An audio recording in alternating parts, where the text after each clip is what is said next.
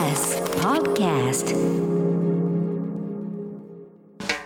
発信型ニュースプロジェクト。荻上チキ。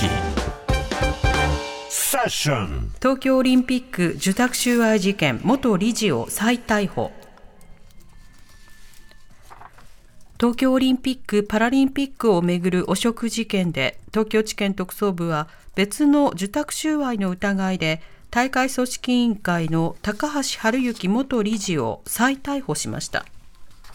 また高橋容疑者の知人の会社経営者と出版大手角川の幹部らも新たに逮捕しました。これまで高橋容疑者の知人の会社には角川からスポーツコンサルティングの名目で7000万円余りが支払われていることが判明しています。角川が大会スポンサーになるにあたり高橋容疑者は組織委員会に働きかけを行っていたとみられていました。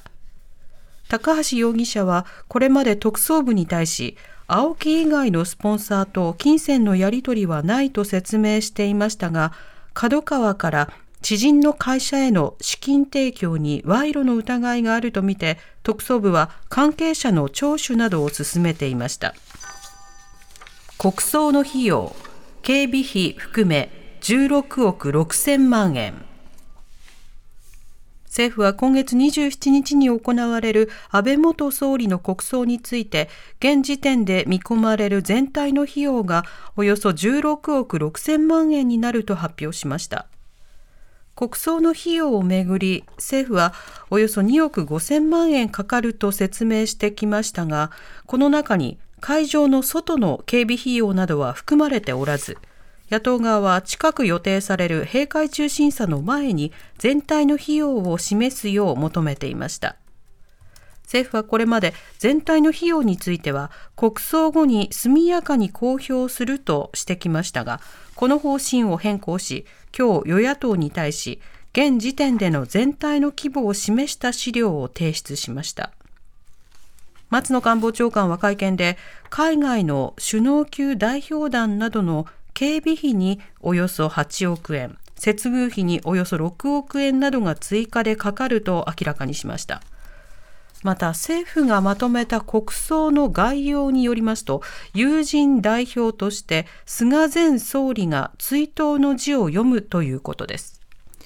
それでは今日政府が今月の27日にかかる安倍元総理の国葬費用16億6000万円かかると発表しました、はい、まあ、その他国会関係のニュース続いていますので、はい、TBS ラジオの国会担当澤田大記者に聞きます、はい、澤田さんこんにちは。こんにちは。よろしくお願いします。お願いしますさてこの16億6000万円まあ、当初は2億5000万円だと説明されてきましたが、はい、まあ、最低限これだけかかるよというふうに上がった金額が16億を超えていると、はい、この費用のまず膨らみ、どういった説明がされてるんでしょうか？もともとはですねその2.5億円というのは事実上えー、日本武道館の式場内でかかるお金だったということなんですね、運営等々にかかるお金だったということで、警備費等々にもっとかかるだろうという指摘はかなり早い段階からされていました、うん、ただそこについては、先週、えー、岸田総理も会見の中で記者から問われると、あのまだ外交の、えー、要人たちが何人来るか分かっていないので、確定してないじゃないかとい。うことを言って、はい、今、まあ、事実上説明してこなかったんですね。ところが、やっぱり、えー、野党の声、それからまあ世論もあると思いますけれども、えー、明らかにすべしという声が高まってきて、はい、えー、数字を出さざるを得なくなったというのが、まあ今日のところだと思います。なるほど政府はもともとこれ、終わったら説明しますみたいな趣旨のこと言ってたと思うんですけれども、はい、開催前にこういった金額を出す、この動きはいかがでしょうか、まあ、やはりまあ世論調査で、やっぱり国葬に対する反対の声が高まっているということ、はい、それからやはり国会で野党がかなりまとまった形、維新とか、えー、割とその立憲共産とかとは距離があったような野党も含めて、いや、この数字はちゃんと出すべしだ。出す出すべきだということでまとまって、まあ、主張しているというところが背景にあるかなと思います、はい、この金額なんですけど与野党などの受け止めというのはいかがですか、はい、あの立憲民主党の安住国対委員長ですけれども、えー、最初からよく調べた上できちっと出してくればいいのに、言われて小出し小出し、姑息なやり方に見えて仕方ないとい。うふうに言っています、はい、それから、うん、あの今日出た数字に関しても、あくまでも現時点のものということで、これがどこまで膨らむのかというのがまだ分かっていないと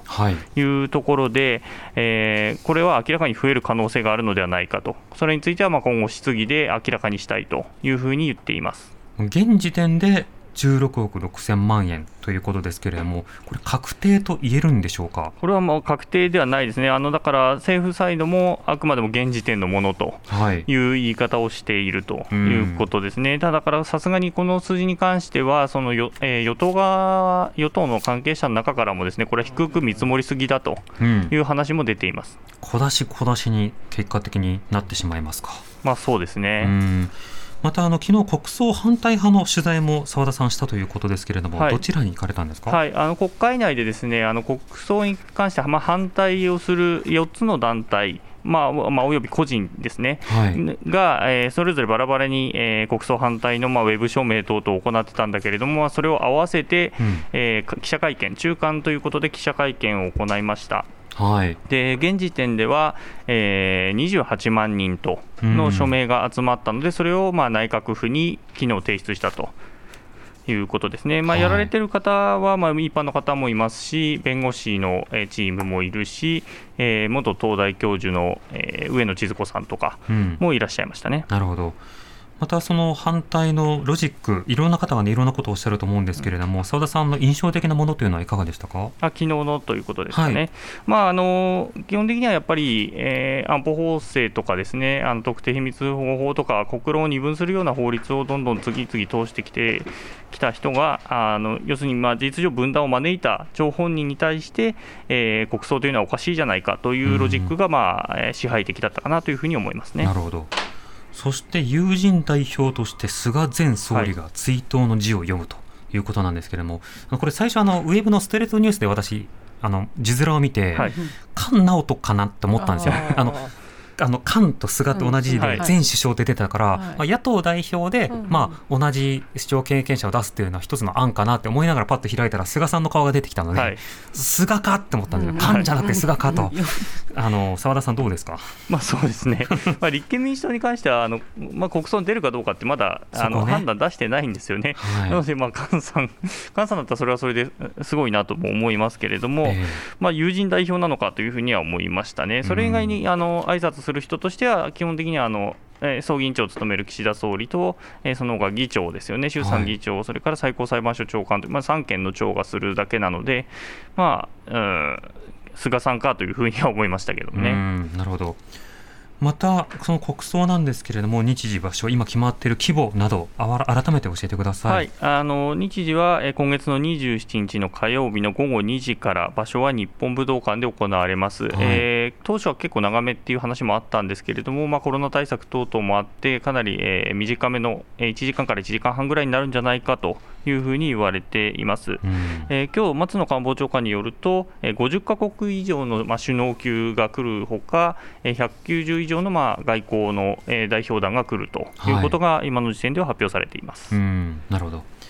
またこれ別件でオリンピック・パラリンピックをめぐる汚職事件、はい、えー、出版大手 KADOKAWA から資金提供を受けたとして、えー、元組織委員会理事の高橋春行容疑者が再逮捕ということになりました、はい、こちらはいかがですか、はい。あのー、まあ、どんどん広がっていってるなということですよね、ね。はい、あの当初は青木と、まあ、高橋容疑者だけという形だったのが、えーまあ、電通にも、えー、捜査手が入り、それが、えー、大広、別な広告会社にも入り、うん、という形で角川に入りというふうにどんどん広がってきているとい。うことですね、はい、まあ、その過程で、えー、森元総理に対しても、えーえー、青木側から現金が渡っていたというような供述が、まあ、出てきているとい。うことですね、はい、ただ森氏側は、えー、コメントしないと。はい、回答を控えるとだけ言っているので、まあ、認否に関しては、えー、よくわからないと。あの回答を控えるっていうのが、うん、確かと係争中なのでとか、刑事事件になっているから控えるみたいな、捜査があるのでということで、回答を控えると。これ、本当、意味わかんなかったんですけども、そうですよね。事実関係を調べてからとかだったらわかるんですが、はい、刑事事件だからっっていうのはいやいやその疑惑の対象にもなってるんですけどっていうものなのでこれ答えないという答え方のうちの中でも特に斬新な逃げ方でしたね、まあ、今までちょっと聞いたことのないタイプの回答を控えるでしたね、うん、捜査に影響を与えるのでとかだったらあれなんですけどね、はい、うん。まあ、あの政治関係者がねあの捜査に影響を与えるのでっていうふうに言うときはいやいや与えないし与えちゃだめだし。っていうふうに思うんですけれども、まあ、そのあたりも含めて今後これがどうなっていってしまうのかというところも、もらってなかったらもらってませんでいいですからね。そうなんですよ。本当にそう思います。本当そうなんですよ。そこでね以上ですよね。以上ですよ。何ももう身も蓋のない、身元ないあのそんなまあ噂の適当なこと言っちゃってみたいなになっちゃいますからね。はい、これ、どこまでいくのかがまだ本当に全体像が見えてなくて、あまあ、それでいうと、大元の大元で、その商事に関わったお金っていうの自体も、あのまあ、海外での捜査でしたけれども、それも実はまだ続いている話なので、なるほど。まあ、それとクロスしてくるのかしないのかとかも含めて、これ、どうなっていくのかっていうところは、かなり注目したいなというふうには思ってますね。うんわかりました。澤田さんありがとうございました、はい、失礼しました、えー、ここでですね、はい、澤田さんもいてください、はい、重大なお知らせ。澤田さん込みでお知らせしますか、はい、えー、荻上チキセッションがブックレットを発売します、うん、重大だ。ね重大ですね。安倍元総理の銃撃事件以降注目されました。国葬宗教と政治の関係ということで反響を呼んだこれらの特集に専門家が過失をし、えー、議論の一助になればと発信型ニュースプロジェクトを標榜する番組として書籍化をしました、うん、ブックレットのタイトルはセッションの本国葬とは何か。旧統一教会と政治ですえチキさんが漫画記を執筆なさって歴史学者の、えー、三山純一さんとお送りしましたね。国葬とは何か、うん、崎山記者と伝えた TBS ラジオは過去の国葬をどう伝えたのか。宗教社会学者の塚田穂高さんとお送りした宗教と政治の関係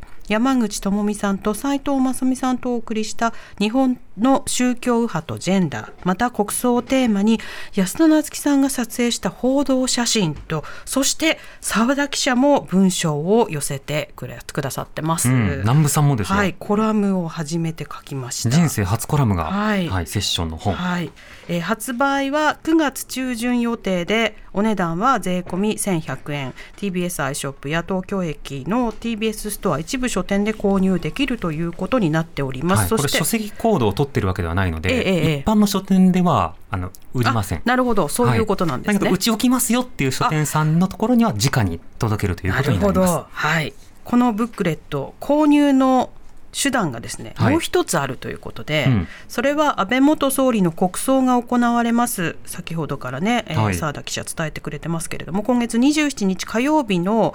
夜7時から19時からセッションの本発刊記念として有料オンラインイベントを行います、うん、国葬を語り尽くそうという、うん、そういった趣旨でございます、はい、ブックレット付きのチケットなどがありまして発売日など詳細は別途お知らせいたします。澤、えー、田記者も参加してくださいます。はい、はい、えー、崎山記者も参加してくださるということで、国葬や政治と宗教を考えるイベントでもありますのでこちらもぜひご参加ください。澤、田さん意気込みはいかがですか？はい、あのどんな話になるかまだ見えてないんですけれども、27日、まあ、まあ、どんな国葬になるか分かってないんどんな国葬になるか分からない、まあ、でも、その日の夜なので、どういう形でしたっていう話も含めてご報告できればなと思ってます。取材を受けてですね、はい、それも楽しみにしております。澤田さんありがとうございました。はい、した。国会担当澤田大樹記者でした。TBS ラディオ発信型ニュースプロジェクト。セッション